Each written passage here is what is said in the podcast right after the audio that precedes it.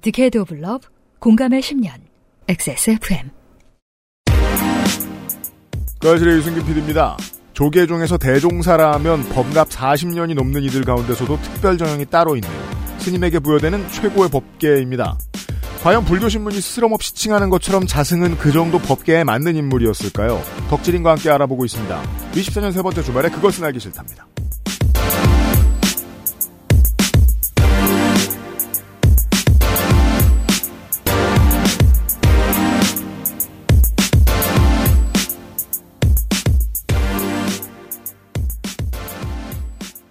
저는 윤세민 에이터와 함께 덕질인의 이야기를 들었습니다.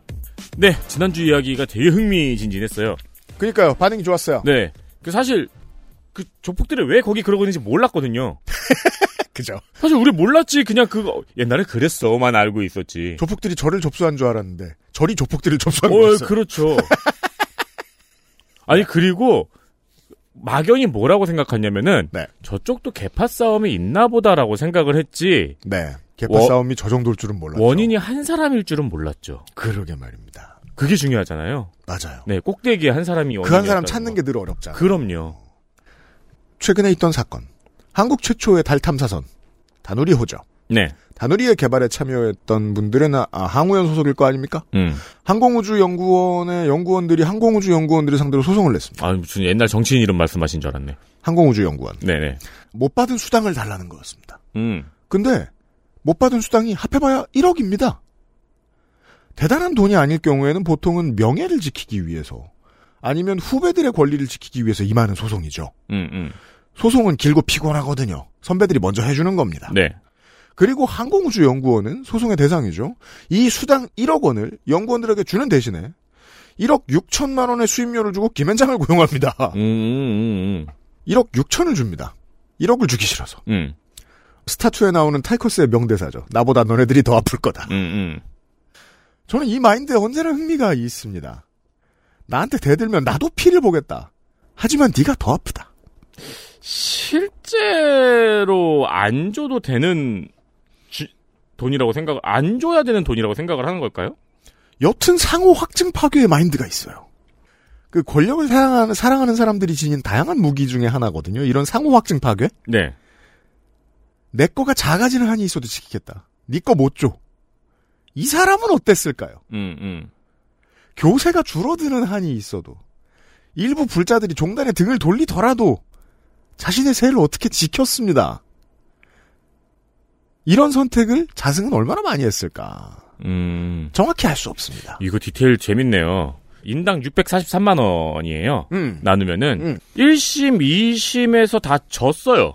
대법원 상고에서 김현장을 수임을 한 거예요. 그렇죠. 이쯤 되면 이미 쓴 돈은 2, 3억을 훨씬 넘지 않았을까요? 그럴 가능성도 있죠. 이거 그리고 결국은 643만 원 못 받은 니들이 더 힘들 거라고 시간 끌기도 보이고요. 그렇죠. 1심, 2심에서 졌는데 김앤장 선임한다고 대법원에서 뒤집힐 거라는 상상도 어렵지 않나요? 최종심 비싸지 않아요, 보통. 하는 게 확률이 없으니까. 낮아지니까. 예, 하는 게 없으니까. 대단한 마인드죠. 이런 마인드를 가진 사람들 중에 한 사람에 대한 아카이빙이 아닌가 싶습니다, 오늘이. 그러니까요. 덕질인의 인물 아카이빙 시간. 네. 자승 이야기 두 번째 시간입니다. 아, 여기 나오네. 뭐? 1심에서 550만 원, 2심에서 2,941만 원을 썼대요. 싸게 했구나.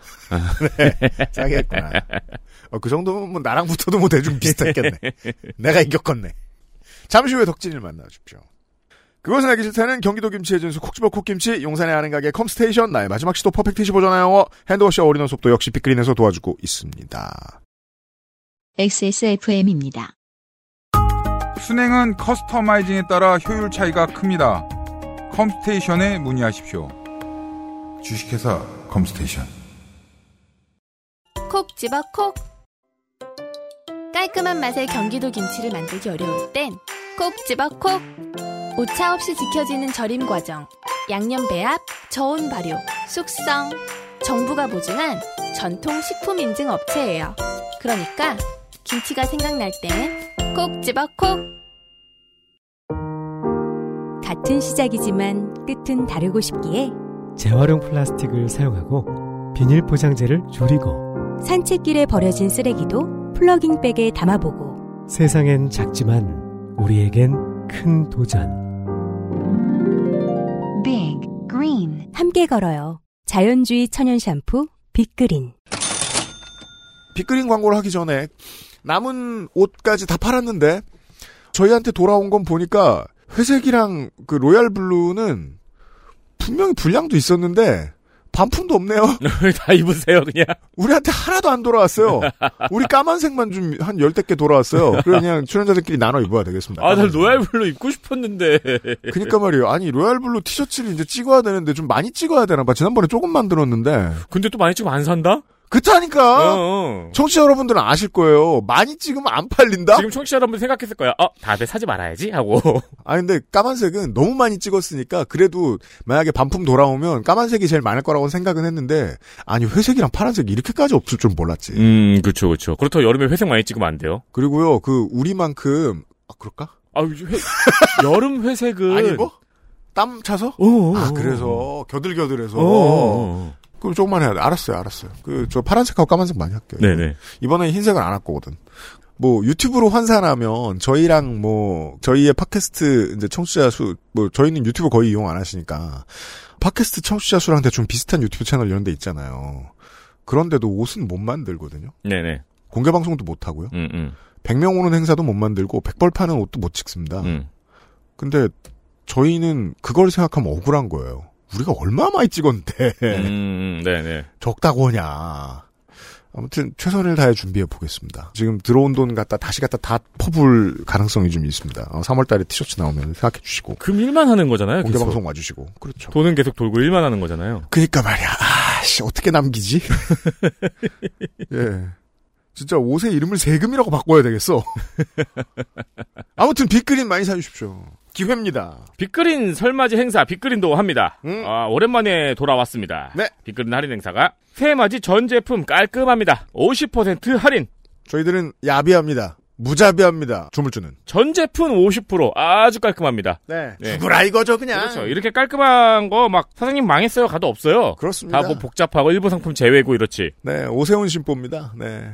업자 죽이기. 그렇죠. 1월 18일부터 서울 배송 마감일까지 할인이 진행이 되고요. 2024년 새해를 맞아서 빅그린이 준비한 첫 이벤트입니다. 다양한 라인업의 빅그린이 모두 전 제품 50% 할인입니다. 빠짐없이. 인간이라면 누구나 필요한 샴푸 음. 이 참에 하나씩 선물하고요. 네. 집들이 선물로도 괜찮고 설 선물로도 괜찮고 그렇습니다. 그렇습니다. 왜냐면 50% 할인인지 받는 사람 모르잖아. 모릅니다. 그리고 친구가 3개월이야. 음. 뭐 6개월이야? 그러니까 임신이요. 네네. 네, 예정일이 조금 멀어? 음. 가까웠어? 이러면은 이제 임산부와 아이들을 위한 크림과 로션도 미리 준비해 놓으면 좋죠. 그니까 말입니다. 뭐 여러분이 뭐 아무리 베풀라 그래도 유모차에 선물해주긴 좀 그렇지 않습니까? 그렇죠. 그리고 네. 유모차 함부로 선물하면 욕먹어.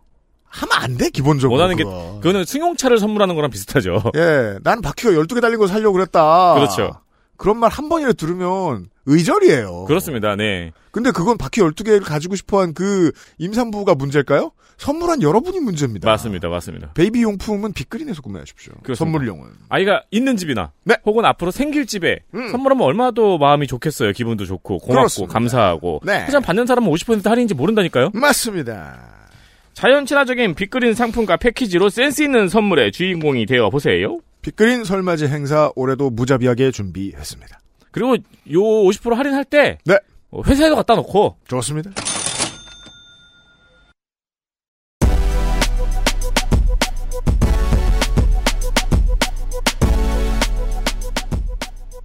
덕질 취재, 갑질 덕질기.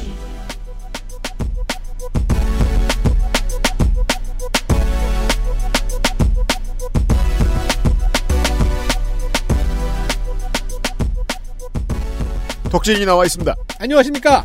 지난주에 이어서 이번 주에는 카르텔 후디를 입고 왔습니다. 그렇게 많이 팔릴지 모르고 아무 생각 없이 나눠준 몇 벌이 있는데 그거를 저 문학인과 덕질인만 입고 있습니다. 지금 현재. 음. 아무튼 그 남은 수량은 다 구하셨는지 모르겠습니다. 그래서 오늘 어떤 카르텔의 이야기를 할 겁니다. 2016년 봉은사 수입이 210억이고 조계사 수입이 예. 200억. 연수입이. 네. 자 그런 수익을 내기까지 어, 떤 그림자들이 스쳐 지나갔는지 보죠. 1988년 7월 1일에 봉은사 신도들이 쓴 호소문의 일부를 읽어드리겠습니다. 정부의 강력한 깡패 소탕령 속에서도 승려의 탈을 쓴 폭력배와 조직 깡패들이 선량한 시민들의 피를 뿌리는 활극장이 되어버린 청정도량 봉은사 난입 강탈 사건을 아십니까? 무표정한 전경들의 외면 속에 매일같이 선량한 시민들과 신도들이 머리가 터져 피를 흘리며 쓰러져 있는 처참한 현장, 무법천지 봉은사가 서울 한복판에 있습니다. 거대한 조직력과 막강한 힘을 갖고 있는 조계종단 총무원장 서의현이 자신의 향락과 축제의 수단으로 매수된 폭력 승려와 조직 깡패들이 회칼, 쇠파이프, 가스총에 방석모로 중무장하고 6월 23일 새벽 3시에 월담하여 무차별한 폭력으로 봉은사 승려와 신도들을 몰아내고 강탈하고 있습니다. 이제 자비도량 봉은사는 깡패들의 천하가 되어버렸습니다. 불자들이여 서울의 시민들이여 학생들이여 개인의 축제 수단으로 우롱당하는 자비 도량을 승려의 탈을 쓴 폭력배들에 의해 연출되는 피해 현장을 언제까지나 두고만 보실 것입니까? 지금도 찾아볼 수 있는 1988년 봉은사 신도들의 글입니다. 봉은사 신도 일동 합장. 지난 시간에 바로 그 피바다를 피바다를 만들었던 그 계파에 속했던 자승 이경식이라는 사람이 네. 어떻게 조계종 종단 권력의 핵심으로 다가갔는가 그 과정에서 선배들이 무슨 방법을 썼고 어떻게 몰락했는가를 봤습니다. 음. 네. 이제 의현계파를 물려받아 그 중심이 되어가는 자승 자신은 어떤 방식으로 권력을 얻고 그 권력을 휘둘렀는지 볼 차례입니다. 결론부터 말하면 선배 의현 스님은 폭력으로 돈을 끌어왔죠. 후배 자승은 폭력도 썼지만 일단 용인술과 협상 능력으로 표와 돈을 끌어왔습니다. 종단 내에 여야를 아우르는 정치력을 발휘한 건데요. 자, 지금부터의 내용은 사실 9년 전 제가 방송했던 157회와 7년 전 방송했던 171회에서 설명했던 내용과 많이 겹칩니다. 동국대 사태 때 관련해서 비슷한 이야기를 소개해드린 적이 있습니다. 33대 총무원장 선거는 2009년 연말에 있었습니다. 이 해는 MB 정부의 종교 편향 논란이 있었던 해입니다. 네. 장로 대통령이 노골적으로 불교를 탄압한다 하는 레토릭이 불교계와 조계종 내에 팽배해 있었고요. 자승 스님은 이 이슈를 선거에 이용하기로 합니다. 옳거니! 이 탄압에 맞서기 위해 모두가 하나가 되자 나를 따르라. 말로만 해서는 안 들을 테니까 당근을 준비해야죠. 당근. 당시 종회 내에는 4개 정도의 세력이 있었습니다. 아 그래요. 속세에서는 정당, 조계종에서는 종책 모임이라고 합니다. 음. 음. 종책 모임. 종단의 정책을 결정하는 모임. 음. 뭐- 모임. 자, 이 중에 셋이 느슨한 연대를 하면서 어, 연립 여당 역할을 하고 있었지만 가끔 뭐 엇나가기도 하고 음, 하나는 골수 야당이었습니다. 음. 음. 그리고 자승 스님은 일단 이 골수 야당의 지도자에게 종단의 최고 노른자 자리인 동국대 이사장 자리를 쓱 내밀면서 거래를 했어요. 음. 오. 제일 큰 걸 주면서 거래를 했고요. 유명 인사에서 제야의 강력한 라이벌이었던 명진 스님에게는 인간적으로 다가갑니다. 성격별 맞춤 전략을 쓴 거죠. MBTI를 결국 종책 모임 넷이 모두 연합을 하는 초유의 사태가 벌어집니다. 천하통일. 무소속 몇, 몇만 남은 거예요. 음. 아, 명진 스님의 경우엔 아예 선거를 피해서 잠시 은거를 해줍니다. 음, 하와이. 음. 강원도로 내려갔는데 네. 물론 겨- 부곡 하와이. 음. 강원도 아닙니다. 물론 경쟁자들을 포섭하는 것은 일부에 불과하죠. 음. 진짜는 실제 투표권을 갖고 있는 각 사찰의 주지들, 즉 유권자들을 포섭하는 게 진짜 선거전이죠. 음. 자승 스님은 행정부와 입법부를 두루 거쳤잖아요. 음. 각 사찰의 주지들이 무슨 문제를 해결하고 싶어 하는지 그 이슈를 잘 알고 있었습니다. 자 여기서부터는 이제 어찌 보면 정치인으로서의 정치가로서의 자승을 보는 거네요. 대부분은 쉽게 처리하기가 어려운 재정 문제들이었어요. 음. 자, 이 절의 재정에서 어떤 부분이 어떤 식으로 문제가 있는지를 알고 있다는 것은 지금 협상 상대가 뭘 원하는지를 알고 들어간다는 얘기잖아요. 이게 정치죠. 상대 카드를 알고 자, 내가 총무원장이 될 경우 무슨 카드를 쓸 수 있는지도 알고 있으니까 협상은 쉬워요. 음. 종단 차원에서 사찰을 도와드리겠습니다. 스님 하면서 표를 얻습니다. 아. 특히 사찰의 인사권을 주지들에게 더 많이 나눠주겠다. 그러니까 음. 즉 중앙은 종단이 말단 사찰의 인사권을 점점 놓아주겠다. 아, 그것도 중앙이 많이 갖고 있었나 보군요. 이걸 주지한테 네. 주겠다. 이런 공약은 주지는 물론이고 보수 진보 어느 유권자에게나 솔깃했을 겁니다. 지방자치 강화. 네. 종단의 중앙 조직에서 목소리가 높아질 사람들도 같은 식으로 포섭을 합니다. 음. 야당 성격이 반대파 중에서 장주 스님이라는 분이 있었는데 음. 장주 스님을 포섭할 때는 각서를 썼어요. 각서요?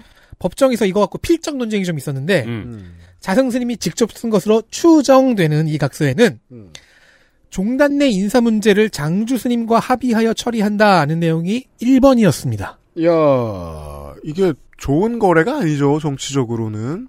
2번은 부원장, 즉 부통령을 만든다는 얘기가 있고요. 부원장 자리를 야당에게 주겠다는 말로 말로 보이죠. 네. 왜냐하면 이건 총무원장 혼자 결정할 일이 아니기 때문입니다. 제가 말씀드린. 그렇죠. 총무원장의 권력을 나누는 것은 음.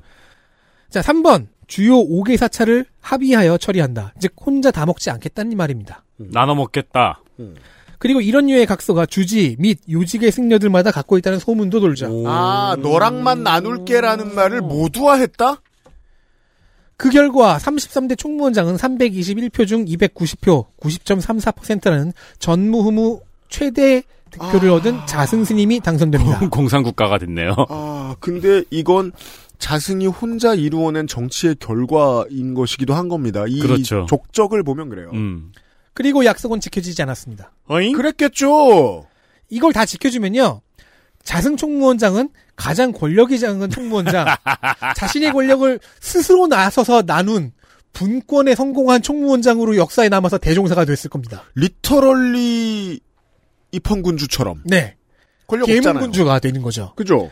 어, 거래했던 사람들 중에서 동국대 이사장을 받아간 그 골수 야당 정도를 제외하면 대부분 원하는 것을 얻어가지 못했습니다. 음. 인사권, 장주 스님과 합의를 하다 말고 자기 맘대로 했습니다. 합의는 했으니까. 그럼 협의였네요. 음. 주지들은 음, 지난 시간에 말했던 이제는 사찰 내 직선제가 됐잖아요. 네. 음. 자기 개파 승려를 후보로 내세우고 음. 돈을 뿌려요. 음. 그러면 상대 후보 입장에서 돈을 안 쓸 수가 없죠. 음. 자승 총무원장 시기와 그 이후 내내 조계종에서는 주지의 금권 선거 이슈가 나돌았습니다. 어... 물론 소문입니다. 주지들도 배신을 당했다는 주장이 어느 곳엔 있군요. 그렇습니다. 음. 자, 승려들에게 주지 자리가 중요한 이유는요. 사실 노후 때문이에요. 음. 조계종에는 노승에 대한 복지 제도가 없다시피 합니다. 아, 그래요. 제때 법계를 울려서 제때 주지가 되지 않으면 노후가 고달프고 힘들어요. 음. 뒷방 늙은이로 아파 죽겠는데 음. 음. 그 와중에 총무원장 스님의 사람이 와서 주지 안 해보겠느냐 필요한 돈을 지원해주겠다 속삭이면 충성을 바치게 되죠. 음. 그렇게 주지들을 몰아내는 작업을 한 어. 거군요. 그렇죠. 그럼 장로 대통령의 불교 탄압에 대응하는 공약은 이건 지켜졌습니다. 사람들이 생각하는 바와는 조금 다르게요. 자승 스님이 취임 직후에 맞닥뜨린 그 외부 이슈는 이명박 정부의 템플스테이 지원 예산 삭감이었습니다. 이에 자승 총무원장은 전국 사찰의 산문을 폐쇄하는 강경 대응을 한 후에 산문이 뭐예요? 문을 닫았다. 강문. 음. 음. 다 문을 걸어 잠그고 네. 외부인 들어오지 마- 못합니다. 음. 그 음. 생각보다 많은 큰 절들이 있는 곳에 길이 절 거죠. 네. 사찰 거죠. 그래서 문을 닫으면 산을 못 가는 사찰들도 많이 있습니다. 아, 산의 문이구나. 네. 어, 그렇게 해서 강경 대응을 한 후에 한나라당 안상수 원내대표와 협상을 위해 만납니다. 사실- 이것도 정- 사시부리. 이사시부리 이것도 정치력 중에 하나죠. 외부의 적의 힘을 커보이게 만들어주고 단결을 꾀하는 음. 방식. 이때 한나라당이 협상 카드로 제시한 조건은 그러면 안상수가 이것이 포탄입니다. 그러면은 자승이 뭐라 그래요? 이것이 칼입니다. 우리 선배가 이걸로 근싸움. 재미를 보셨. 네. 근데 하나는 진짜죠. 자, 한나라당이 제시한 조건은 진보적인 발언으로 인기를 너무 얻은 명진 스님을 음. 봉사 주지에서 내쫓을 것. 그쵸. 왜냐하면 명진 스님이 당시에 아, 이명박 대통령에게 해가 될 말을 참 많이 하고 다니셨기 때문에 네. 와, 그게 고작 고작 그게 이 사람 입을 다물게 해달라. 와, 진짜 쪼잔했네요. 그런데 이건 자승 원장에게도 좋은 카드였어요. 아니 이게 그 보수 정치인들이 원래 쪼잔한 게 그 인터넷 매체에 방통위가 심의할 권한을 줄 달라고 난리치는 거는 뉴스타파 때려잡기 위한 거잖아요. 자, 자승 원장은 이 조건을 받아들여서 봉은사를 직영 사찰로 만들어 버립니다. 어, 재밌는 게 있네요. 작년 뉴스인데. 이명박 정부 당시 국정원은 청와대 요청에 따라 정부의 비판적이었던 명진 스님에 대해 사이버 공작을 벌였습니다. 네, 그 얘기 할 겁니다. 수사 기록에는 이 얘기할 거예요. 네. 알겠어요. 자, 봉은사를 직영사찰로 만들었다는 거는 음, 그러니까 주지가 영주라면 국왕 직할령으로 만들었다는 얘기죠. 음. 아, 그래요, 그렇죠, 그래요. 그렇죠. 맞아요, 맞아요. 봉은사를 봉은사의 수입을 곧장 아니, 주지를 없애버렸으니까 그렇죠. 곧장 종단으로 오게. 원래 거기서 나고 자라는 귀족을 쫓아버리고. 음. 야, 그럼 앞에 있던 총무원장들보다 더 심각한 선택을 한 거예요. 뭐. 그렇게 해서 MB 정부와 극적으로 화해합니다. 그 전에는 주지를 내쫓으려고 칼부림을 했었는데 1988년에는 음. 지금은 아예 주지를 없애버리고 영원히 주지가 없는 음. 직할지 음. 그러니까 이게 안상수 원내대표가 얼마나 바보 같은 조건을 내건 거예요. 이 조건은 자승 원장이 너무 받아들이고 싶은 조건이잖아요. 정치적으로 완전히 성공하는 딜을 했네요. 네. 그러니까 세 마리 토끼를 동시에 잡은 겁니다. 정부 편으로 이제 전향하는 한편 라이벌 명진 스님을 쫓아버리고 쫓아버리고. 돈줄인 봉은사를 어느 주지에게도 넘기지 않고 직접 가져버리는 음. 당연히 명진 스님이 주지로서 펼쳤던 정책들 예를 들어서 신도들이 직접 사찰 행정에 참여해서 재정의 투명화를 꾀하는 어쩌고 뭐 이런 거 다 사라졌습니다. 아주 화들짝 놀래 없앴겠죠. 사실 직영 사찰화라는 방법은요. MB 정부에서 민정수석실과 국정원이 제시한 방법입니다. 국정원 민간인 이 사찰 이슈 때 명진 스님도 사찰 대상이었어요. 이제 그 사찰은 각각 그 사찰은 다르죠. 네. 사찰에 잘 계신 분을 사찰했다는 네. 소리예요. 네. 그럼 안 돼요. 2010년 상반기에 만든 보고서가 7종류인가 그런데 그러니까 국정원에서 만든 게 이걸 2020년 MBC가 발굴해 보도했어요. 이 당시에 보도를 하면서 자승 스님을 만나러 왔는데 대답을 안 하시네요. 그렇습니다. 그냥 저 은거하시는 줄만 알았는데 입적하기 전까지도 이런저런 활동들을 많이 음. 했던 흔적들이 있습니다. 그건 말미에 소개해드리죠. 자, 그럼 봉은사 같은 뭐 이런 저- 유명한 절들 돈은 어떻게 버는 걸까요? 일단 불자들의 헌금이 있죠. 그럼요. 봉은사는 정말 거대한 꿀단지입니다. 서울 봉은사가 이제 강남에 위치한 입지와 유명세 덕분에 이 부분에서 탁월합니다. 근데 이때 국정원과 청와대가 이 명진스님에 대한 사이버 공작을 벌였던 게 이동관 홍보수석실의 요청이었대요. 아, 네. 그렇죠. 자, 사찰이 관리하는 문화재가 있으면 거기 입장료와 관리비 등으로 수입이 발생하죠. 네. 지난 시간에 속초 신흥사 얘기를 윤세민이 세상에 하면서 해줬어요. 그것도 그렇고 민주당이 이것 때문에 지난 정권 때 한번 좀 음. 네, 고생 좀 했죠. 음. 신흥사는 또 주변 땅을 소유, 주변의 땅을 소유한 경우기도 하죠. 아무튼 이런 수입은 주지의 소관인데요. 음. 문제는 불교도가 점점 줄어든다는 데에 있습니다. 수입이 줄어듭니다. 헌금 쪽 수입이 줄어들죠. 음. 그래서인지 자승 총무원장은 새로운 수익 모델을 가져옵니다. 첫 번째는 광고. MB 정부와 발을 맞추면서 친기업, 특히 친삼성 발언을 자주 해요. 음. 그러면서 종단의 통제하에 있는 불교 언론의 광고를 받는 모델이 하나 있어요. 아, 불교 언론의 광고를 받는구나. 네. 어, 네, 그렇죠. 아, 저는 광고라 그러길래 사찰내 에어컨을 삼성 걸로 바꾸는 PPL 같은 걸 하는 건가 했는데. 물론 이제 이 언론이 받은 그 광고비를 그대로 음. 종단이 갖고 간다면 그것도 횡령인데 음. 그걸 뭐 어떻게 잘 했다는 소문이 있어요. 어, 그러니까 종교가 어떻게 광고를 받나 고민했더니 언론사를 이용하면 되는군요. 음. 두 번째는 사업입니다. 직영 사찰 내에 카페와 음식점을 입점시킵니다. 음. 혹은 직접 운영합니다. 맞아요. 음. 저 그런 데서 가끔 차 마셔봤어요. 신도가 줄었으니 주머니를 더 짜내는 전략이죠. 음, 음. 그 여기는 네팔에서 온 커피가 원두 같은 걸 사용하나요? 아니, 근데 그- 가급적 그 불교 국가에서 온 저는 그 두물머리가 보이는 그 수종사에 올라가면은 음. 두물머리가 쫙 하고 보이거든요. 그 진짜 멋있어요. 음. 거기 있는 카페에 앉아서 차도 마시고 막 아, 그랬었어요. 네, 인기 좀 있는 걸로 알고. 네. 그렇죠? 신도와 관광객들이 주머니를 터는 거죠. 음. 그러니까 주로 이제 사찰이 있는 곳에 경치가 좋으니까 카페나 차를 마시는 찹집이 아니, 들어서 있더라고요. 종교도 당연히 돈을 벌기 위해, 그러니까 운영을 하기 위해 돈이 필요한데, 그 기본적인 인문사회 환경의 숙명이랄까요? 언론이 왜 이러냐고 늘 혀를 끌끌 차는데, 종교가 왜 이러냐고 혀를 끌끌 차기 전에 생각해봐야 할 것도 똑같죠. 돈이 필요할 거 아니에요. 맞아요, 그렇죠. 맞아요. 자, 광고와 이 입점을 종단 재정 건실화라고 불렀습니다. 음. 직영 사찰이 된 봉은사 그리고 작신의 근거지인 연주함이 대표적인 예였습니다. 이러면 이제 이 이후로 조계종 총무원장의 권력은 더 세지는 게 조계종 총무원장이 될 뿐 아니라 봉은사도 손에 넣게 되는 거랄까요? 그렇죠. 여튼 권력을 나눠주겠다고 했는데 자승이 들어오고 나서 권력은 더 커졌습니다. 총무원장에. 그리고 사업이 늘었죠. 음. 그리고 또 종단이 벌이는 사업이 또 있습니다. 음. 감로수라고 하는 생수 사업이 있어요. 아 그래요? 여기에서 이익금의 일부가 자승계파로 흘러 들어간다는 의혹이 꾸준히 제기됩니다. 음. 일단은 증거 불충분으로 불기소가 되었어요. 기록이 그렇다는 겁니다. 이 고발은 조계종 노조가 했거든요. 네, 민주노총 노조가 있습니다. 불기소가 뜨자마자 종단은 노조 관계자를 해고해버립니다. 부당해고죠. 네, 대법원도 부당해고라고 판결했어요. 음. 조계종은 씹어버렸습니다. 종단은 이게 됩디다. 신기하게도. 그리고 최고의 수입원 동국대와 동국대 병원이 있죠. 음. 옛날 방송에도 언급한 바 동국대 재단의 재정은 의외로 돈이 남습니다. 음. 그런데 그 잉여금이 종단으로 흘러들어가는 정황이 자꾸 나왔습니다. 원래 이러면 안 됩니다. 여기도 국가에 등록된 사학이고 대학교고 고등학교고 국가의 지원을 받거든요. 네. 어마어마하게 이 돈이 다시 재단으로 흘러 들어가면 안 되죠.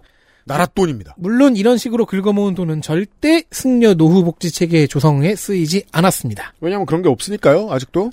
그리고 이 동국대 총장 자리도 MB 계통 인사에게 내줍니다. 아 그래요. 거래했군요. 이사장을 차지한 그 라이벌과 협의를 해서 음. 헌재 재판관 하던 사람을 초빙이어서 총장에 앉히죠. 김희옥 총장. 음.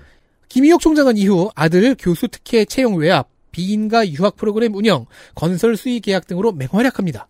MB계들은 어쩜 이렇게 알뜰한가 모르겠어요. 그리고 잘 맞네요, 둘이, MB랑. 아 그러게. 즉 패턴이 훨씬 세련됐다는 게 자승 스님이 선배 의현 스님과 다른 점입니다. 그렇구나. 그러니까 이쪽 앞에 쪽이 저 전두환이었다면 이쪽은 이명박이에요. 그러니까요. 아주, 아주 세련되고 음. 능숙하네요. 아, 그리고 찾아보니까 수종사 찻집은 무료였네요. 아이고 그래요? 네. 음. 그러면 거기는 사찰 재정 건전화 뭐 이런 게 아니네. 음.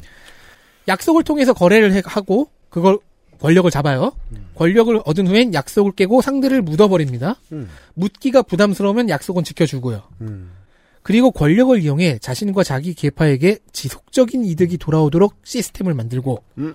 그 자금과 지위로 권력을 유지합니다. 네. 이해됩니다. 이 과정에서 크게 반발하는 사람이 있다면 어 선배에게 배운 게 있죠. 음. 폭력으로 응징하고 자기가 잘하는 거 있죠. 포섭용 돈을 내밉니다. 아, 폭력도 썼어요? 네, 이 마지막 부분은 2013년에 적광 스님이라는 분이 실제로 당한 일입니다. 그래요. 적광 스님은 결국 정신과 약을 보- 복용하면서 고통을 잠재운다고 2013년에 오마이뉴스와 인터뷰를 했어요. 야, 근데 폭력을 쓴 다음에, 그 영화에서 보는 거잖아요. 이렇게, 그, 부하들한테 맞으면 주인공이, 이렇게 피투성이로 이렇게 의자에 묶여있으면, 그 다음에 보스가 와가지고 돈으로 포섭하려고 그러잖아요. 음. 그런 비슷한 그림인가 보네요. 그 억지로 환속 서류에 서, 명하라고 하기도 했고 음. 자 조계종 총무원은 폭행도 회유도 없었다는 입장을 내놨습니다. 자 권력을 공고히 하는 과정에서 다른 반발도 있었습니다. 네.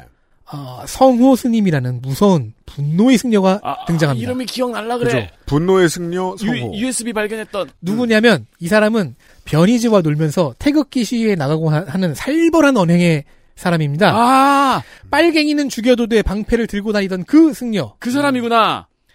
그리고 성호 스님의 분노는 피아를 안 가립니다. 변희재 같네요. 자승 총무원장을 향해 좀 심하게 분노를 했고 좀 심각한 폭로를 마구합니다. 자, 이제 이 사람의 이야기를 들어보겠습니다. 일배 스님으로 유명했죠. 네. 2 0 2000 0배 스님이 아닌 적광 스님이 한 예, 일배.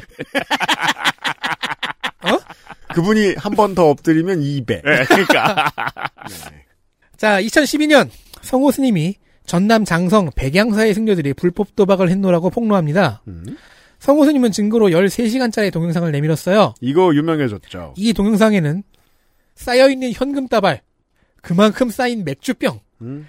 담배를 피우며 도박 중인 승려, 음. 술과 함께 안주를 집어먹는 승려 등이 등장했습니다. 13시간을 찍었습니다. 이 장소는 백양사 근처의 관광 호텔이었고 음.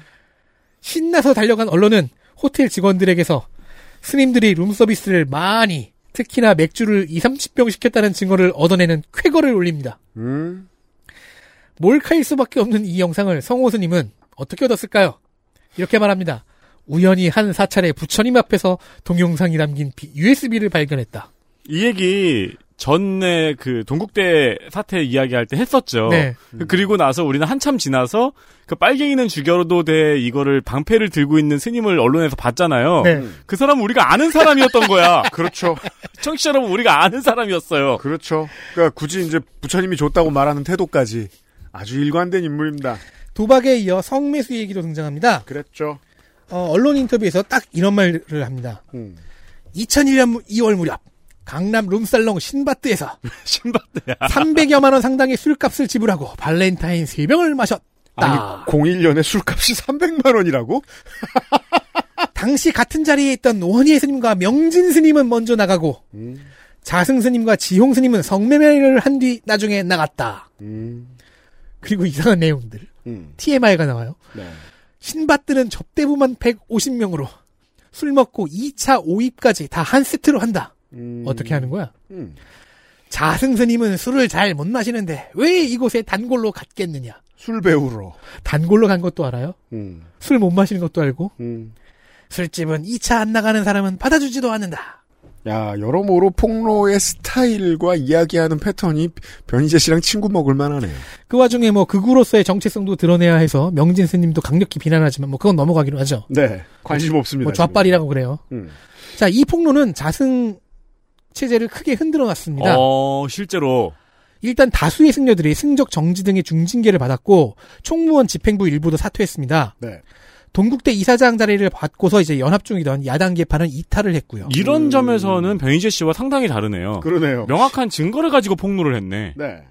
자승 총무원장 자신은 100일 동안 108배를 하게 되었고요. 음. 힘 오메 힘든 거. 108배를 100일 동안 계속하는 거는 거죠. 네. 매일 108배씩. 그죠. 하루에 한 100배 씩그 번만 하니까 하고 나도 하는 게 마지막 아니죠. 날 아홉 번 하고 그런 게 아닙니다. 그쵸. 총무원장이 정책으로 내놓은 반응은 모든 종책 모임 해체, 정당 해체. 예, 모든 정당 해산. 음. 아, 그러니까 이건 그러니까 나라에서는 독재자가 하는 일이잖아요. 그죠? 지가 안 풀리는데 왜 국회를 해산합니까? 자, 성호 스님의 폭로가 개파 싸움 때문에 생겼다는 진단이었습니다. 아, 자기 잘못이 아니라 물론 종책 모임을 없앤다고 개파까지 그렇잖아요. 없어지는 건 아니니까 결국 스리슬쩍 원상복구 됐어요. 그랬겠죠. 이런 걸 미봉책이라고 하는 거죠. 그러니까 이런 상황에서 감로수, 동국대 등의 재정 운영 문제까지 불거진 게 2012년이었습니다. 음. 이에 자승 총무원장은 사찰 재정 투명화를 천명합니다. 하지만 껍데기뿐이었던 것이 직영 사찰의 그 재정만 공개를 했고요. 음. 그나마 도 전부가 아니었습니다. 음, 음. 하지만 위기 돌파용 카드로는 충분했어요.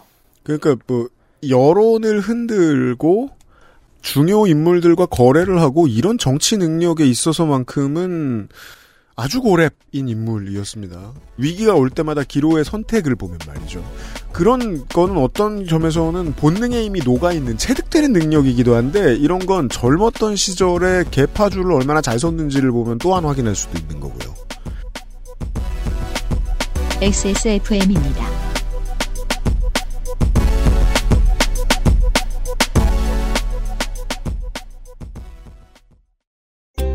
당귀뿌리 추출물 75%, 콜라겐, 엘라스틴, 세 가지 유산균 컴플렉스, 이 모든 걸 하나로 빅그린 안젤리카 샴푸. 빅 그린 두피 강화 천연 샴푸 빅그린 안젤리카 카카오톡으로 지난 수업 내용을 확인하고 반복해서 연습할 수 있습니다. 늘어난 실력을 매일 알려주는 전화 영어. Perfect 25.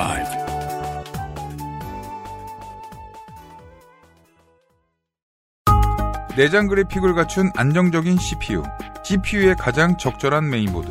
하드디스크만 써본 분들은 상상조차 하기 힘든 속도의 M.2 SSD. 기능성과 디자인을 모두 충족하는 케이스까지 이달의 PC로 빠르게 구매하실 수 있습니다. 010-8279-5568. 원하시는 다른 어떤 사양도 대처할 수 있는 컴스테이션에 문의하셔도 좋습니다. 주식회사 컴스테이션. 컴스테이션 이달의 PC 열려 있습니다. 사무용, 가정용 어디에나 어울리는 컴스테이션 이달의 PC. 라이젠 5 5600G 에이서스 메인보드 500기가 SSD로 이뤄진 사무용, 가정, 엔터테인먼트용 PC 모델 1. 옛날과 다르게 이제 M.2들이 대세라서 어, 최소한 그 정도는 맞춰 드립니다. 물론 그것보다 더 빠른 것들도 많이 쓰고 있고요. 음, 최근에도 용산 가서 당했다는 후기가 올라오더라고요.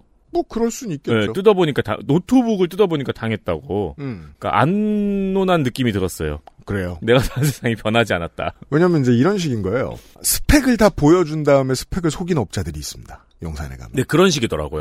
그래서 대기업 제품을 사요. 그럼 대기업 제품은 어떻죠? 스펙을 안 속였거든요? 근데 20만원 비싸요. 음, 음. 그리고 수리점 체인 업체들은 다 비정규직으로 돌려요. 어, 그렇죠. 예, 원청이 책임도 안 져요. 네. 어, 큰 도둑질과 작은 도둑질은 그런 차이들이 있습니다. 주의주의할 수 없다. 나는 그런 걸 알아보는 실력이 없다. 컴스테이션에 문의하십시오. 그렇습니다. 그리고 라이젠 7 지포스 3060으로 웬만한 게임은 문제 없다. 모델 2. 네. 라이젠 9 4세대 5900X와 에이소스 게이밍 메인보드, 지포스 RTX 4080 16기가 극강의 하이엔드 시스템 모델 3. 액세스몰에서 클릭 한 번으로 깔끔하게 최고의 데스크탑을 가져보세요. 물론 어, 이런 방식도 가능은 합니다. 내가 게임을 많이 하긴 할 사람인데 그 정도 돈은 쓰긴 싫으니까 4080 말고 4070 Ti로 해주세요. 혹은 저는 돈이 개 많아요. 혹은 음. 게이밍 PC를 사려는 게 아니고 연구소용으로 쓸 거예요. 음. 연산을 어마어마하게 많이 해요. 4090으로 바꿔주세요. 7900 XTX로 바꿔주세요. 우리 사장님은 엔비디아를 싫어해요. 여러 가지 뭐 조건이 있을 수 있지 않겠습니까? 근데 그런 거 말고 약간 알못의 요구사항 같은 거 있잖아요. 예를 들면 제가 지금 PC를 산다면은 비싸요? 네. 요런 정도의 요구사항을 할 거예요. 음.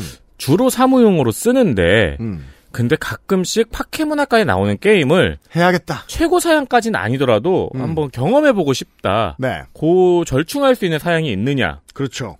그 정도의 질문을 할 것 같아요. 기본적으로는 모델 2인데 모델 2에서 약간 밑으로 다운 시켜도 괜찮죠. 음, 네. 그러면 쓸만한 물건들이 나올 거란 말이에요. 아마 요즘 게임들도 1650이나 2070 슈퍼 정도로 2070 슈퍼는 비싸다. 1660 슈퍼 정도 해도 디폴트 돌아갈 거거든요. 근데 네. 게이밍 자주 안 하- 게임 자주 안 하던 사람들은 그 정도 그래픽 FHD로 봐도 눈물 나거든요. 아, 눈 돌아가죠. 어머 나뭇잎 흔들리는 거 봐. 음. 이러면서 막 그 영화 소울에서 느꼈던 감동을 느낄 거예요. 음, 네. 그러면 모델 2에서 조금 다운그레이드 시키셔도 상관은 없습니다. 그런 건 저보다 더 잘 상담할 겁니다. 이경식 사장. 그렇습니다. 이경식 사장은 자승이 아니거든요. 네, 그렇습니다. 자승은 이경식이지만. 네. 어, 좋은 말이네. 자승은 이경식이지만 이경식은 자승이 아니다. 그럼요. 컴스테이션은 자승과 무관합니다. 음, 그리고 컴퓨터에서 가장 중요한 부분. 일본식 친절함은 없지만 묵묵하게 끝까지 책임지려고 하는 AS 정신이 기본입니다. 그렇습니다. 기업 단체 고객 상담을 환영하고 있습니다. 그렇습니다. 네. 어서 오십시오 하고 90도로 숙이지 않습니다. 이경식 사장은 90도로 숙이면 허리 부러집니다. 컴스테이션 액세스몰에서 클릭 한 번으로 구매하실 수 있습니다.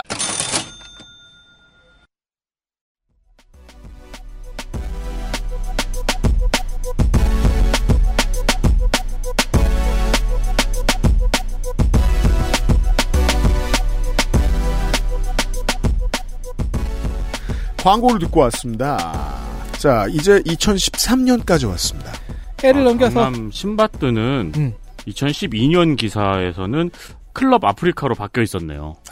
그 동네는 간판을 다 바꿔 음, 달죠. 지금은 또 다른 거겠죠? 사장님은 다 비슷하다고 알고 있습니다. 그렇게 해를 넘겨서 2013년 비판의 목소리를 내던, 내던 적광승님이 결국 눈물을 흘리고만 그 해에 34대 총무원장 선거가 다가옵니다. 개파들이 다시 합종 연행을 시작하죠. 자승스님은 새로운 방법을 씁니다. 저는 이전에 초선 때는 전체 연합이라는 말도 안 되는 방법을 성공시켰는데 자 기존의 여당 사람들을 모아서 연립 여당까지 다 모아서 불교 광장이라는 통합 개파를 만들고 미래통합당 야당과의 정면 승부에 나섭니다. 그러니까 온갖 폭로와 악재에도 불구하고 힘이 충분히 모였다는 판단이 섰나 봅니다. 자, 지금으로 말할 것 같으면 여기에서 추대되었던 총무원장 후보가 무투표 당선되어 있습니다. 불교 광장에서 네.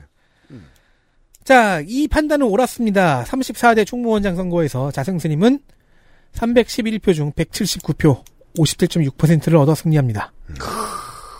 여기서 살짝 눈에 띄는 사람은 기호 4번으로 0표를 받은 장주스님입니다.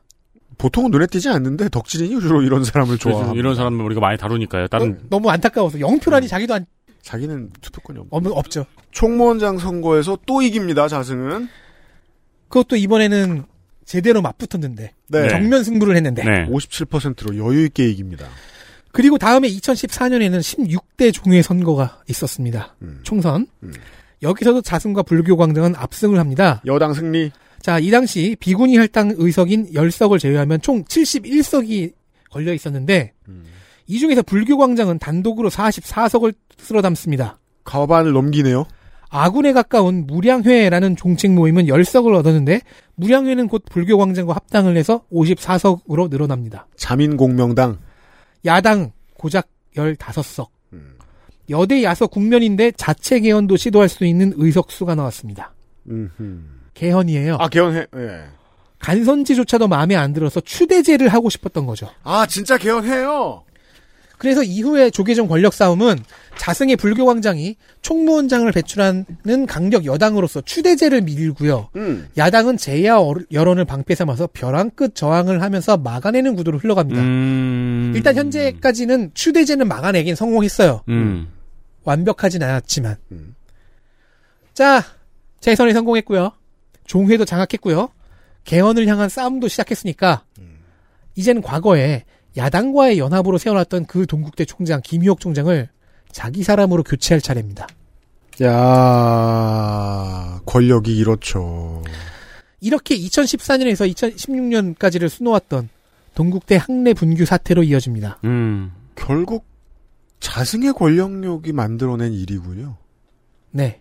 아, 그 총무원장이 그 전에 거래해가지고 만들었던 줬던 자리였구나. 김희옥 총장을 음. 자기 손으로 다시 내려버리고 뭐 논문 표절에 이것저것 엄청 걸리는 맞아요, 맞아요. 기억납니다. 보광 스님이라는 사람을 총장 후보로 올렸죠. 네네. 그래서 학생회장이 고공 투신 시위를 하고 부학생회장과 교수가 단식을 하고 교직원이 얻어맞는 사태가 이어졌습니다. 당시 딴지일보에서 근무하던 제가 이 건을 취재했고 그 내용을 이 방송에서도 과거에 떠들었지요.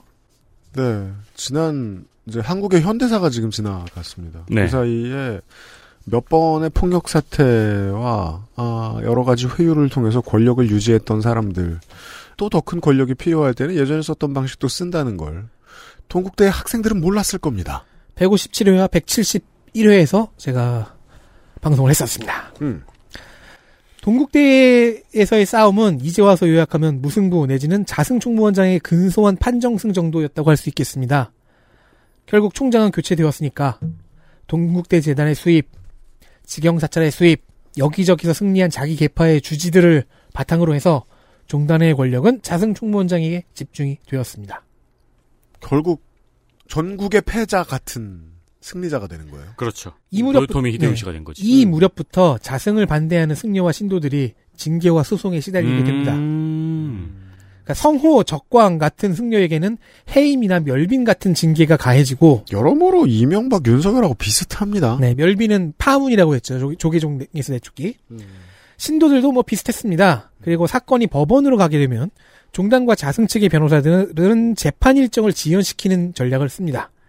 그러면 시간이 지나서 사건이 희석되니까. 아, 멸빈을 당하면은 멸빈을 그냥 아무 이유 없이 당하거나 정당하지 않으면 소송을 걸기도 하니까. 음. 그렇죠. 시소 소송을 걸 수 있죠. 그럼 시간 끌기를 한다. 여담으로 성호스님 같은 경우에 이 분노의 승려는 극우 승려께서는 음. 후일 음. 자승 총무원장에게 무릎을 꿇고 꿇고 참여하며 돌아갑니다. 그렇죠. 아, 진짜요? 네. 그때 많이 궁금해하시는 분들이 많았죠. 저게 무슨 신호지?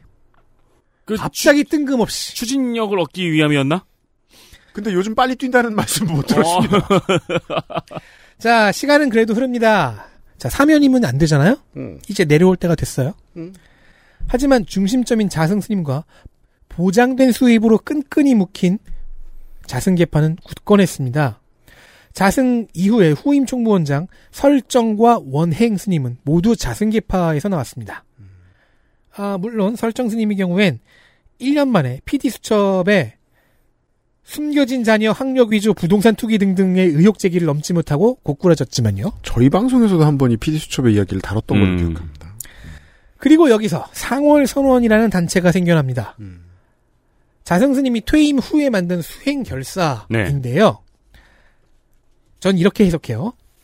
자신이 마쿠에서 쓸 조직인 동시에 무소유 수행자 캐릭터를 보여줄 때 배경으로 쓸 소품. 덕질인의 견해입니다. 네. 피, 규어 물론 퇴임한 일본 총리들이 비슷한 조직들을 많이 만들긴 합니다. 음. 음.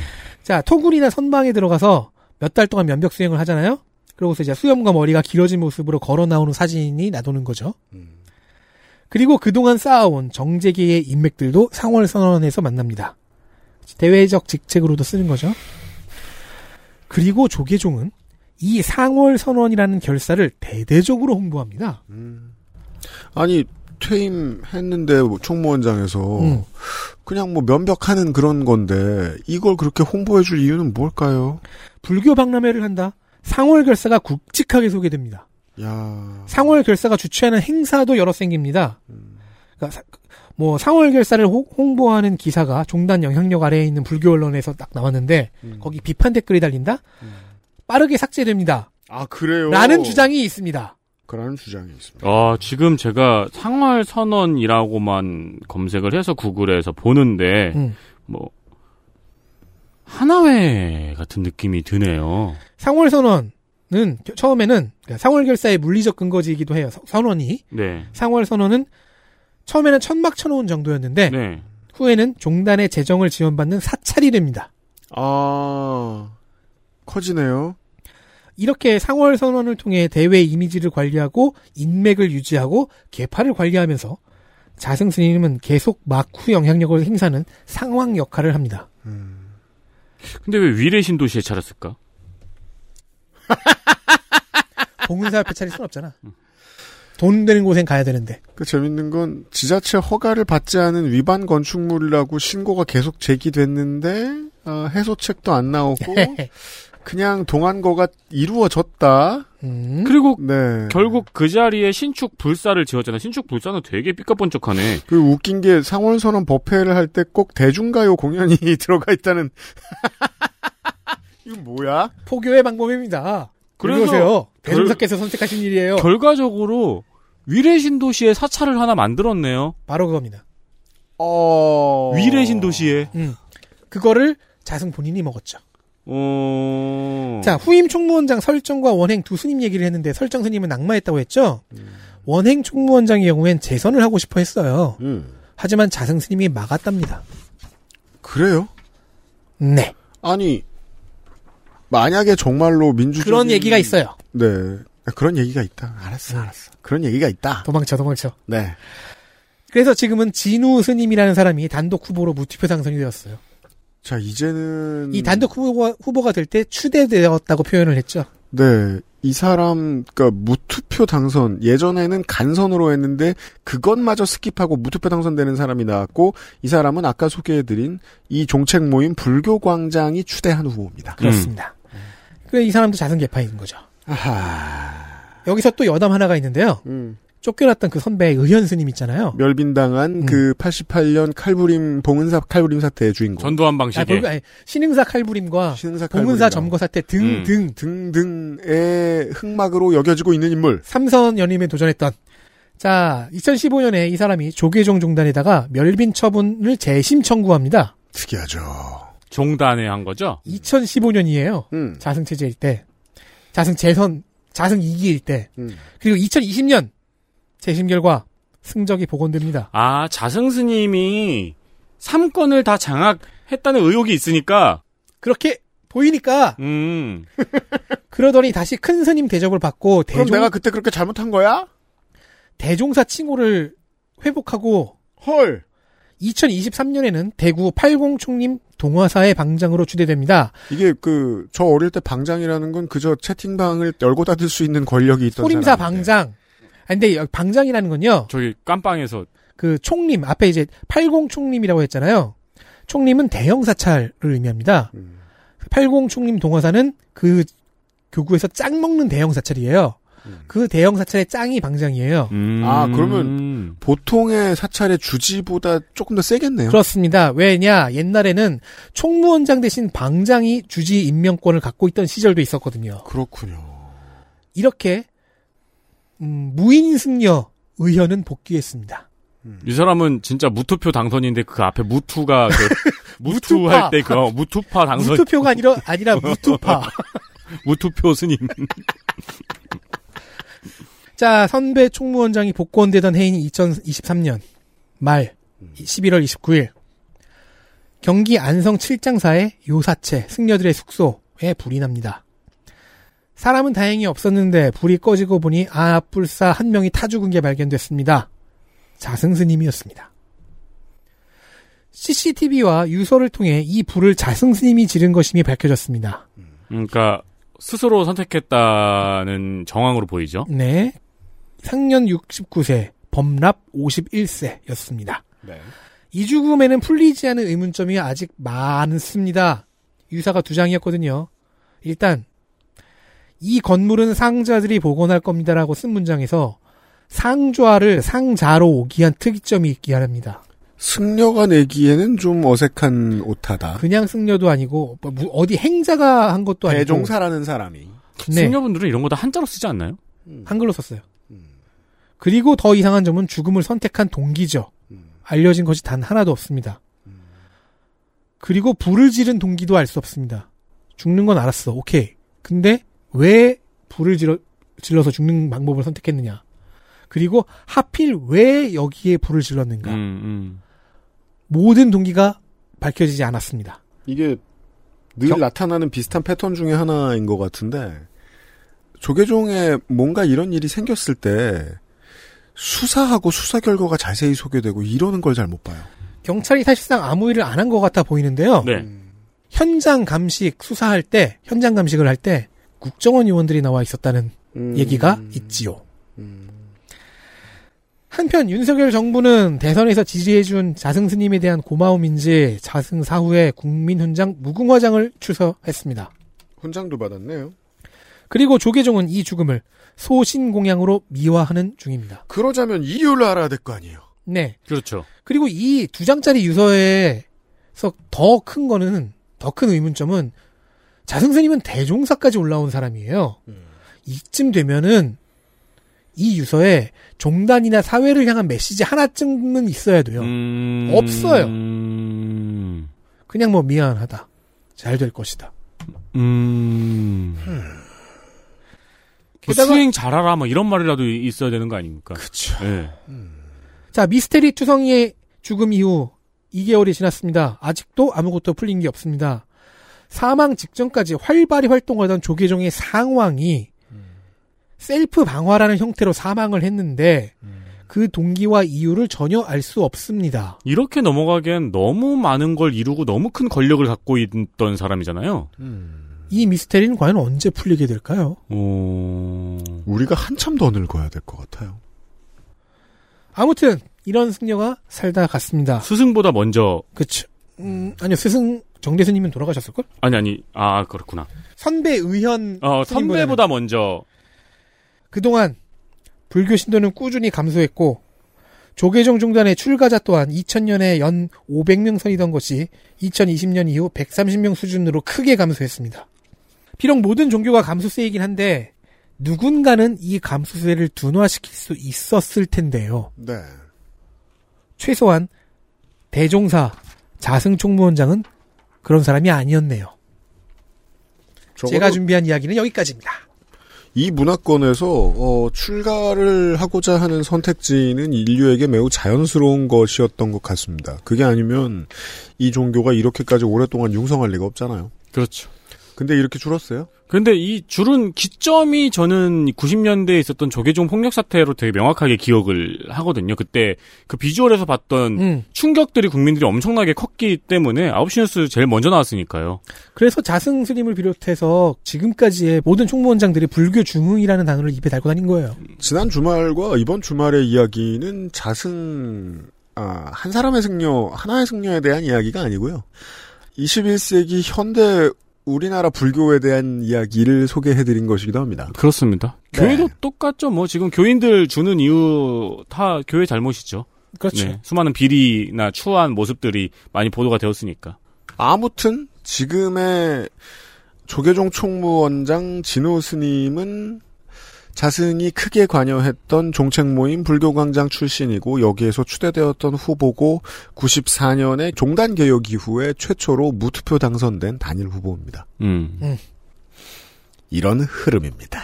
근데 아, 진호 스님 그 무투당선 개- 할 얘기, 하- 얘기를 하자면 조금 길게 그 나오는데 음. 개파가 살아있긴 한데 어쨌든 자승이라는 거대한 구심점은 한- 구심점은 없었어요. 그 대신 이제 그 아까 의원 스님이 복귀하긴 했는데 그 사람이 이제 옛날 사람이고 그러면 지금부터는 사실 이제 지옥도가 펼쳐지는 우리가 아는 세상은 불교왕장과 상월선언 내에서 음. 그리고 여러분들이 작년과 재작년 사이에 보셨던 스님들에게 폭행당했다는 불자나 노조원의 이야기가 나와 있으면 그것들은 다 총무원장 선거에 자승 전 총무원장이 개입했다라는 이야기를 하면서 1인 시위를 하던 분들. 그렇습니다.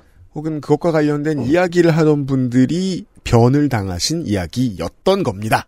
네. 네. 예, 2013년 적광 스님의 제2의 적광 스님이 나오는 것들이죠. 음. 네. 큰 일을 한 건 맞잖아요? 중요한 일들을 했으니까. 예, 많은 이게 일을 나빴든 했습니다. 좋았든. 중요한 일들을 하던 사람들의 어, 삶과 죽음은 되돌아볼 때 언제나 중요한 메시지를 남겨줍니다. 그래서 이야기해봤습니다. 자승스님에 대한 이야기였습니다. 한 시대가 같다고밖에 볼 수가 없어요. 무협지 같네요. 그렇죠. 아직 안 간 것 같아서. 참고로 이제 현재 진우 스님이라고 현 총무원장과 법명이 똑같은 스님 한 분이 아, 그, 다 똑같은, 예. 이 예. 음. 죽음에 대해 의혹 제기를 열심히 해요. 아, 그래요? 이분은 지금 자승 비판을 한 탓에 동국대 교법사절에 있어도 쫓겨내고 조계종에서도 쫓겨났다고 하는데 이 젊은 진우 스님이 평가하기로는 사찰 방제 시스템을 체계화한 공 같은 것은 있다. 근데 뭐 물론 그런 사람이 사찰을 불태우는 방식으로 사망하다니 이건 이런 아이러니가 어. 있냐. 그거 하나 어- 얻자고 저렇게 많은 가치들을 잃어버리는 건 좀 이상하잖아요. 우리가 서울시 간선 버스 체계 하나 얻자고 민주주의를 다 날려먹은 것처럼 말이에요. 음. 불교에 대한 이야기를 했었습니다. 덕질이는 공개 방송 날 다시 만나요. 어, 덕질이는 출연자인가요? 초대자인가요? 감시자요. 뭐, 어, 네, 그렇죠. 제가 저의 성호 스님이죠. 음. 네. 그때 봐요. 그때 봬요. 그럼 1배만 하겠네. XSFM입니다. 콕 집어 콕. 식구가 많아도 나 혼자 살아도 김치는 콕 집어 콕. 시원한 백김치, 감칠맛의 갓김치, 아삭한 총각김치. 무게도 포장도 원하는 만큼 다양해요. 그러니까 김치가 생각날 땐 콕 집어 콕.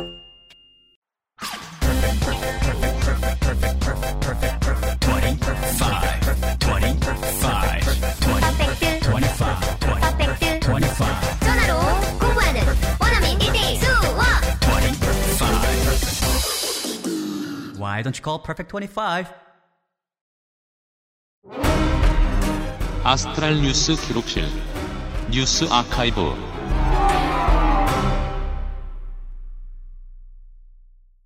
뉴스 아카이브 확인하시겠습니다.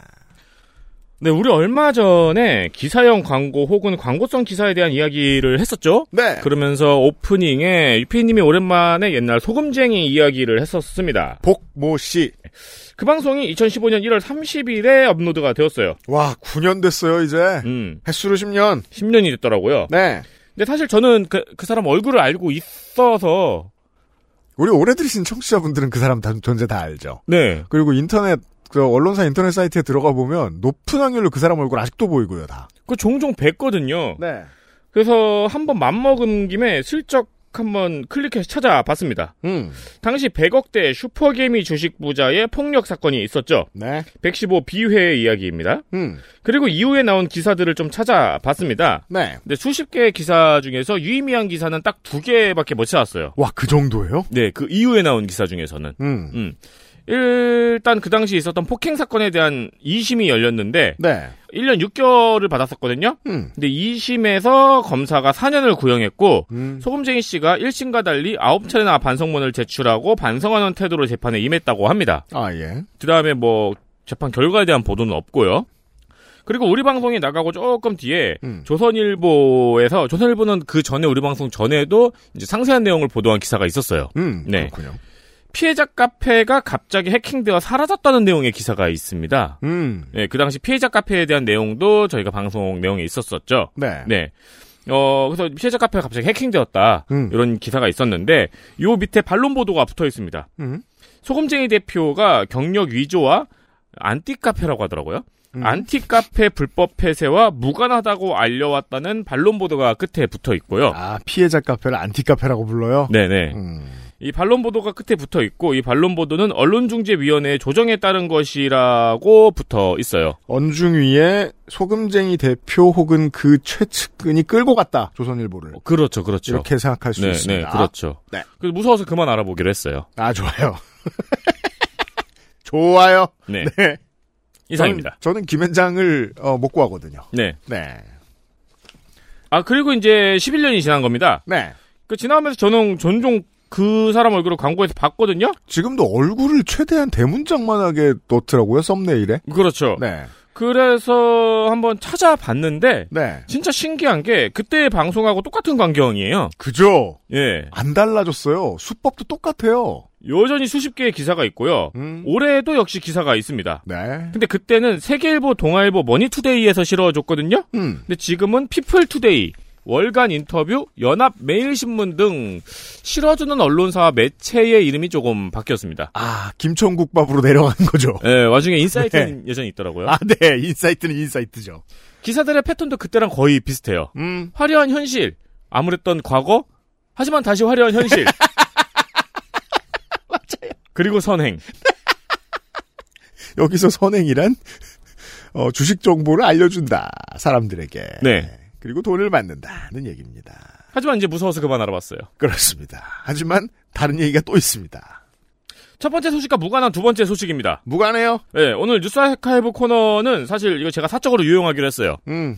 제가 더 이상 이렇게 살 수는 없어가지고 올해는 투자를 하기로 마음을 먹었어요. 너 이미 투자해서 잃은 거 있지 않습니까? 아니요, 한 푼도 안 잃었어요. 아, 진짜? 그럼요. 아직까지? 확실해요? 그럼요. 다 뺐죠. 올라왔을 때. 아, 진짜 익절했어요? 예, 예. 그 현상, 현상 어떻게 알아? 3만, 3만 2천 원 정도긴 한데. 네. 우리 유면상 PD 어떻게? 그 공부하려고 넣어놓은 거라서 공부도 톨톨이 되고 있어요. 네. 그래서 멘토를 찾기로 했습니다. 네. 그러다 눈에 띈 놀라운 멘토가 있어서 청취자 여러분께도 이 멘토를 공유드리려고 합니다.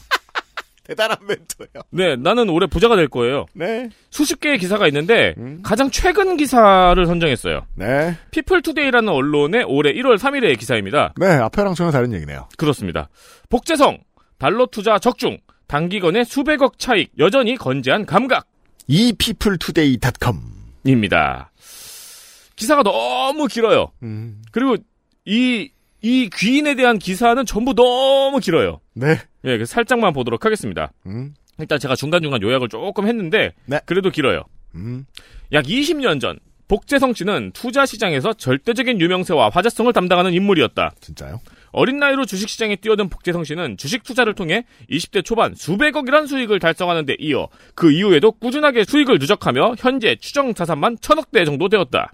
되었다. 이런 업적에 힘입어 수많은 언론에 보도됨은 물론 KBS, SBS, TBN 등 다양한 공신력 있는 매체에 다수 등장함으로써 연예인 못지않은 큰 유명세를 이끌기도 했다. 야, 정말 한 10년 전쯤에 많이 보았던 기사이긴 합니다. 이렇듯 화려한 배경으로 인해 많은 사람들이 복재성 씨를 투자회사를 운영하는 대표로 오해하기도 하지만 현재 그는 어떠한 공식적인 외부 활동도 보이지 않는 철저한 개인 투자자일 뿐이다. 복재성 씨가 공식 활동하지 않고 시간이 많이 흘렀지만 여전히 그의 소식을 기다리는 사람이 많이 있다. 여전히 그의 소식을 기다리는 사람들이 많이 있다라고 누군가가 썼습니다. 하연 제아의 고수였습니다. 그렇죠. 제가 이런 분을 찾고 있었어요. 멘토. 왜냐면 알려진 분들은 다 사기꾼이더라고요. 유튜버나 이런 사람들은. 전 이렇게 공개적으로 활동하지 않는 제아의 고수를 찾고 있었어요. 네. 근데 다 찾아보니까 공식적인 외부 활동 이렇게 많은 것 같긴 해요. 외부 활동하고 있습니다, 많이. 어, 어쨌든 안 한다니까 전 정말 운이 좋은 거죠. 이런 분을 찾았다니. 그렇습니다. 세민이가 이제 투자운이 트였습니다. 이제 부자가 될 거예요. 네. 그 뒤에 다른 얘기도 있어요. 음.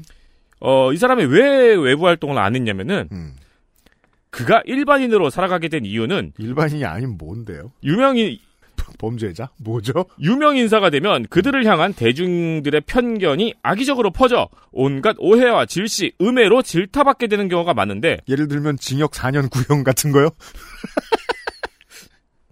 무슨 상관이 있는지 모르겠네요. 잘. 상관은 없지만 예를 들었잖아 그래서. 네. 네. 그도 유명인으로 살며 사람들의 시선이 너무나 부담스러웠고 그래서 일반인의 길로 들어섰다는 것이다. 아, 이- 일반인의 반대말은 유명인이고요. 그렇죠, 그렇죠.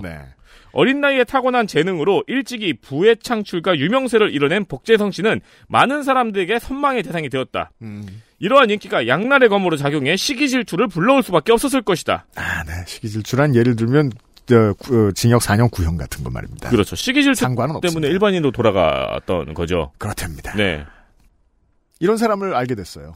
윤세민 에디터가. 그렇습니다. 그래서 밑에 이제 내, 내용이 더 있어요. 음. 그의 자료들과 지인들을 통해 확인해 본 결과 복재성 씨가 공식적으로 활동할 당시 이런 루머들로 인해 강력한 법정 대응을 동원해 악성 루머가 거짓임을 증명해 냈었대요. 아, 그래요? 옛날에 사람들의 시기 질투를 거짓임을 증명해 냈었대요. 그래요? 음. 네. 보통 이제 사기 시기 질투가 루머임을 밝혀내려면은 언론 중재위원회에 끌고 가면 되는데. 요거는 이제 아, 그렇죠, 그렇죠, 그렇죠, 그렇죠, 그렇죠. 네. 음. 요 앞에 붙어야 될 것 같은 내용인데 지금의 저는 투자를 하고 싶은 윤세민이 아닙니다. 네, 네. 아까의 구형은 그 폭력에 네. 따른 재판입니다. 네, 알았어요, 알았어요. 네. 상관없을 수도 있어요. 네, 네. 계속 기사 내용입니다. 음. 하지만 자극적인 것만 이슈가 되는 세상에 이런 내용은 크게 주목을 받지 못했다. 음.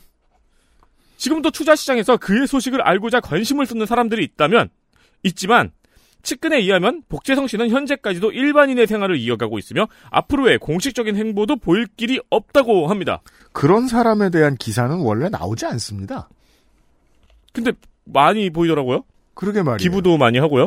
아니 교황이어도 일반인으로 돌아가서 가만히 있으면 누가 취재 안 해요. 어쨌든 이런 사람을 제가 찾았어요. 네. 제가 멘토로 삼으려고 하는데 음? 아쉽게도 공식적인 행보를 보일 일이 없다고 합니다. 네, 자꾸 얘기합니다. 너무 아쉬워서 몇 가지 자료를 더 찾아봤어요. 근데 다음 카페가 있더라고요. 아주 옛날에 만들어진 카페 같아요. 주소는 카페점 다음 점 넷 슬래시 레드스탁 100 입니다. 네. 음. 회원수가 80만이고요. 활동은 있는데 조회수가 적어요. 아, 옛날에는 다음 카페 회원수 뭐 몇만 명 만들어 드립니다 하는 이런 홍보업자들이 좀 많던 시절이 있었어요. 실제로- 이거랑 상관이 있다는 건 아닙니다. 혹은 실제로 옛날에는 흥했던 카페 아닐까요? 그럴 수도 있고요. 그리고 이상한 게 아니 그리고 활동들이 있어요. 꽤 많은 사람들이 글을 올리고 있는데 음. 조회수가 없어요. 그리고 주식 카페인데 회원들이 쓰는 게시판에 주식 얘기가 없어요. 그럼 무슨 얘기가 있는 뭐 뭐 제 남편이 최수종 스타일이에요. 막 이런 얘기만 있어요. 그 누구 누가 쓴 거예요? 거란 사람? 그런 그런 뭐 잡다한 얘기들만 있어요. 네. 그리고 댓글이 하나도 없어요. 그럼 안 되죠. 네. 아, 그럼 이상하죠. 네. 네. 음. 그 네이버 카페도 들어가 봤거든요. 근데 여기는 아예 글을 올리는 사람들의 아이디가 전부 다 카페 지원 스텝이에요. 그건 알 수 있잖아요. 네이버 카페에서. 네네. 네.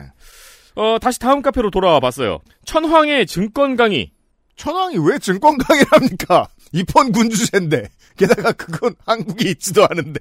이슈 종목 분석 메뉴에 들어가서 네. 왜냐면 나는 돈을 벌 거니까요. UCC. UCC 이슈 종목 분석에 들어가 봤습니다. UCC 이슈 종목 분석? 네. 세민이 돈을 벌어야 됩니다. 난 돈을 벌 거예요. 네. 그게 UCC라도 유튜브가 아니고 당장 어제도 8개의 종목을 동영상으로 분석을 해놨거든요. 네. 근데 조회수가 2, 4, 많은 건 14. 아무도 안 보네요. 그러니까 널리 퍼지지 않은 거지 아직. 아. 나만 찾은 보물인 거죠. 아니 무려 히로히토가 증권 강의를 하고 있는데 지금 그렇죠. 천황은 무엇? 네. 아직은 나만 알고 있는 정보예요. 이제 나만 부자가 될 거예요. 근데 UCC가 뭐였죠? 그거 천황이니까 그 일본 커피 아냐고. UCC 그렇겠죠? 커피. 설마 네. 옛날에 그, 그, 그 동영상 얘기하는 건 아니겠죠? 아 그죠. UCC라는 이름을 쓰던 때가 있었죠. 우연의 일치로 이게 동영상 강의이긴 합니다. 공지 게시판만 유독 조회수가 많더라고요. 저처럼 들어오시는 분들이 꽤 있나 봐요. 네. 근데 대외적인 행보를 보일 일이 없다는 분이었거든요? 난 그래서 그게 너무 아쉬운데. 네. 작년 12월부터 1월까지 한 달 동안 3,000명 한정으로 무료 특별 온라인 방송을 했었어요. 오, 대외 행보를 보이셨습니다. 한 달 동안 장중에 진행하는 무료 특별 온라인 방송을 했었더라고요. 네. 일반인으로 더 이상 살지 않기로 하셨나 봅니다. 아니 근데 이게 작년에 했던 방송이고 작년 12월에서 1월 사이에 네. 일반인으로 살고 있다는 얘기는 제가 올해 1월에 본 기사거든요. 아, 그럼 한 달 해보았는데 사람들이 욕을 너무 많이 해가지고. 그런가? 20년 다시 전 일반인으로. 그리고 10년 전 일이라고 하던데. 그리고 또 생각이 바뀌면 다시 유명인으로. 어쨌든 지금은 대외적인 행보를 안 보인다고 아까 그랬잖아요. 네. 일반인이라고 그 사람들이 아쉬워한다고. 그렇다고 합니다. 근데 올해에도 한국 재능 나눔 협회라는 곳에서 재능 기부 강연회를 한다고 합니다. 재능 나눔 협회라는 게 원래 있습니까? 이것도 되게 김천국밥 같은 느낌의 조언데요. 네 정말 다행이에요. 네 아, 네, 그렇습니다. 세민이한테는 다행입니다. 내게 아직 기회가 남았어요. 네. 그리고 어 독특해요. 이 한국 재능 나눔 협회라는 곳에서 원래 이제 진행했던 강의들이 있어요. 네. 그걸 좀 살펴봤는데 음, 어, 원래는 재능 기부로 원데이 강연을 오프라인에서 진행하는 것 같아요. 음, 근데 이 복재성 씨의 강연만 한 달 동안 3,000명 한전으로 온라인 동영상 강의로 장중에 진행을 한대요. 원래는 다 오프라인인데 이것만? 원래는 다 오프라인으로 원데이 강의만 하는 거거든요? 네. 근데 이것만 3,000명 한정으로 한 달 동안 장중에 온라인 동영상 강의를 진행한대요. 음. 이상하게 딴 데서 하는 강연인데 작년에 했던 강연이랑 진행 방식이 똑같아요. 그때는 다른 이름의 어떤 단체였나 봐요. 그때는 자기 카페에서 했던 거거든요. 아. 그리고 무슨 단체가 새로 생겼는데 거기서 하고 계시고. 거기서 하는데 이거는 요것만 요것만 이상하게 그런 강의더라고요. 네. 이 한국 재능 나눔 협회라는 것도 좋은 일을 하는 곳 같아서 좀 찾아봤어요. 코리아 knns.co.kr. 근데 처음엔 저는 이게 뭐지 했는데 이미 진행된 강의들이 꽤 있더라고요. 근데 비영리 협회라고 소개글에 써 있거든요, 분명히. 음. 네. 근데 제가 알기로 비영리 법인은 사업자 번호 중간 코드가 82인 걸로 알고 있어요. 사업자 번호 중간 코드가 다르죠, 비영리 법인은. 네, 82예요. 음. 근데 3이네요? 그러면 아닌데요? 이건 개인 과세 사업자거든요. 그 우리 회사가 비슷한 건데. 네. 사업자 번호를 조회를 해봤거든요. 음. 통신 판매업으로 신고가 돼 있네요. 동판? 그러니까 못해도 교육 서비스업 아닐까요? 그쵸. 좋게 보면요. 그쵸. 음. 이 개인 사업자여가지고 등기도 안 떼어져요. 그리고 작년 11월 8일에 신고를 했네요. 어이, 석 달 된, 아니, 그건, 한동훈 위원장 맨투맨보다도 늦게 나온 수준인데, 그 근데 강의는 그 전 강의들이 있거든요? 네. 그 뭔가 이상한데, 어, 하지만 작년에 놓친 강의를 저는 드릴 수 있어요. 그렇습니다. 네, 훌륭한 저는- 멘토를 알게 돼서 여러분께 소개를 드리는 겁니다. 네.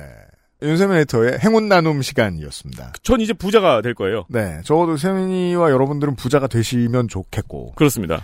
다만, 그 전에, 우리, 추억의 이름, 마형하고 제가, 네. 했던 얘기가, 그, 사석에서 이거 취재와 관련돼서 나눴던 얘기 중에 이 얘기가 다 있었어요.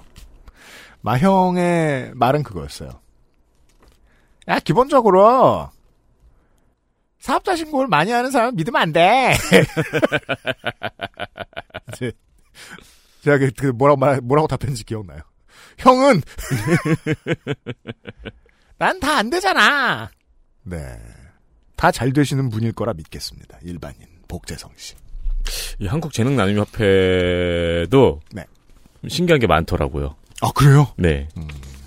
나중에 뭐 기사 될 만한 거 있으면 또 소개를 해드리겠습니다. 이게 이제 뭐냐면은 이 한국 재능, 재능 나눔 협회에도 어느 다른 사단법인에서 이제 만든 고- 협회래요. 음. 근데 이제 그 사단법인의 흔적을 따라가다 보면 또 이제 복재성 씨가 나와요. 네. 그럼 또 한국 재능 협회가 나오고 다시 그 사단법인이 나오고 다시 뭐- 이게 빙빙 돌아요 계속. 아 도넛의 관계. 예, 맞아요. 이게 그 뺄래야 뗄 수 없네. 그 저기 유주얼 서스펙트 마지막 장면처럼 네. 아니 그 사단법인하고 기억을 돌려보니까 아까 복재성 씨가 기부했던 단체였던 거예요. 오. 아니 그 이사장하고 기억을 돌려보니까 그 사람이 재능기부협회 이사장인 거예요. 네. 예, 그렇게 돌아다니 돌아갑니다. 그리고 거기는 개인 사업자고요. 네, 그렇습니다. 하지만 전 돈을 벌 거예요 올해. 그렇습니다. 여러분 못 뺄 수도 있어요. 왜냐면 난 복재성 씨를 알게 되었거든. 그렇죠. 그럼 우리 회사는 세민이를 잃게 될 거예요. 네, 한번 두고 보자고요. 그렇습니다. 난 재능 기부를 받을 거라고. 자, 언론이 안 비춰주면 미디어가 보여주지 않고 사람들이 화를 내지 않으면 사람들은 무슨 일이든 할 수 있어요. 커뮤니티에 이런저런 견제책이 많아야 되는 이유는 사람 사는 세상이기 때문입니다. 사람들은 얼마든지 이런 욕심을 부리고 그래도 안 들키는데 뭐 들켜도 다시 돌아올 수 있는데 뭐라고 생각할 수 있는 거예요. 네. 네. 그래서 이번 주에는 오세훈 얘기도 해보고 자승 얘기도 해봤습니다. 아, 다음 주에는 이런 문제 의식을 저보다 훨씬 심하게 가지고 있는 헬마우스와 함께하는 시간이고요. 시간입니다. 총선 전에 그거와 이번 총선이 무슨 관계가 있는지에 대해서 최대한 많이 얘기하기 위해서 참 헬마우스 신기한 사람이에요. 그렇게 말을 많이 하면서 우리 방송에 와서 할 말이 왜 이렇게 많을까? 그러니까요. 네. 다음 주에 헬마우스 코너 기대해 주시기 바랍니다. 다음 주에 다시 돌아오겠습니다. 그것은 알기 싫다. 537회 함께해 주셔서 감사합니다. 윤세민 네트와 유승규 PD였습니다. 고마워요. 감사합니다. XSFM입니다. I D W K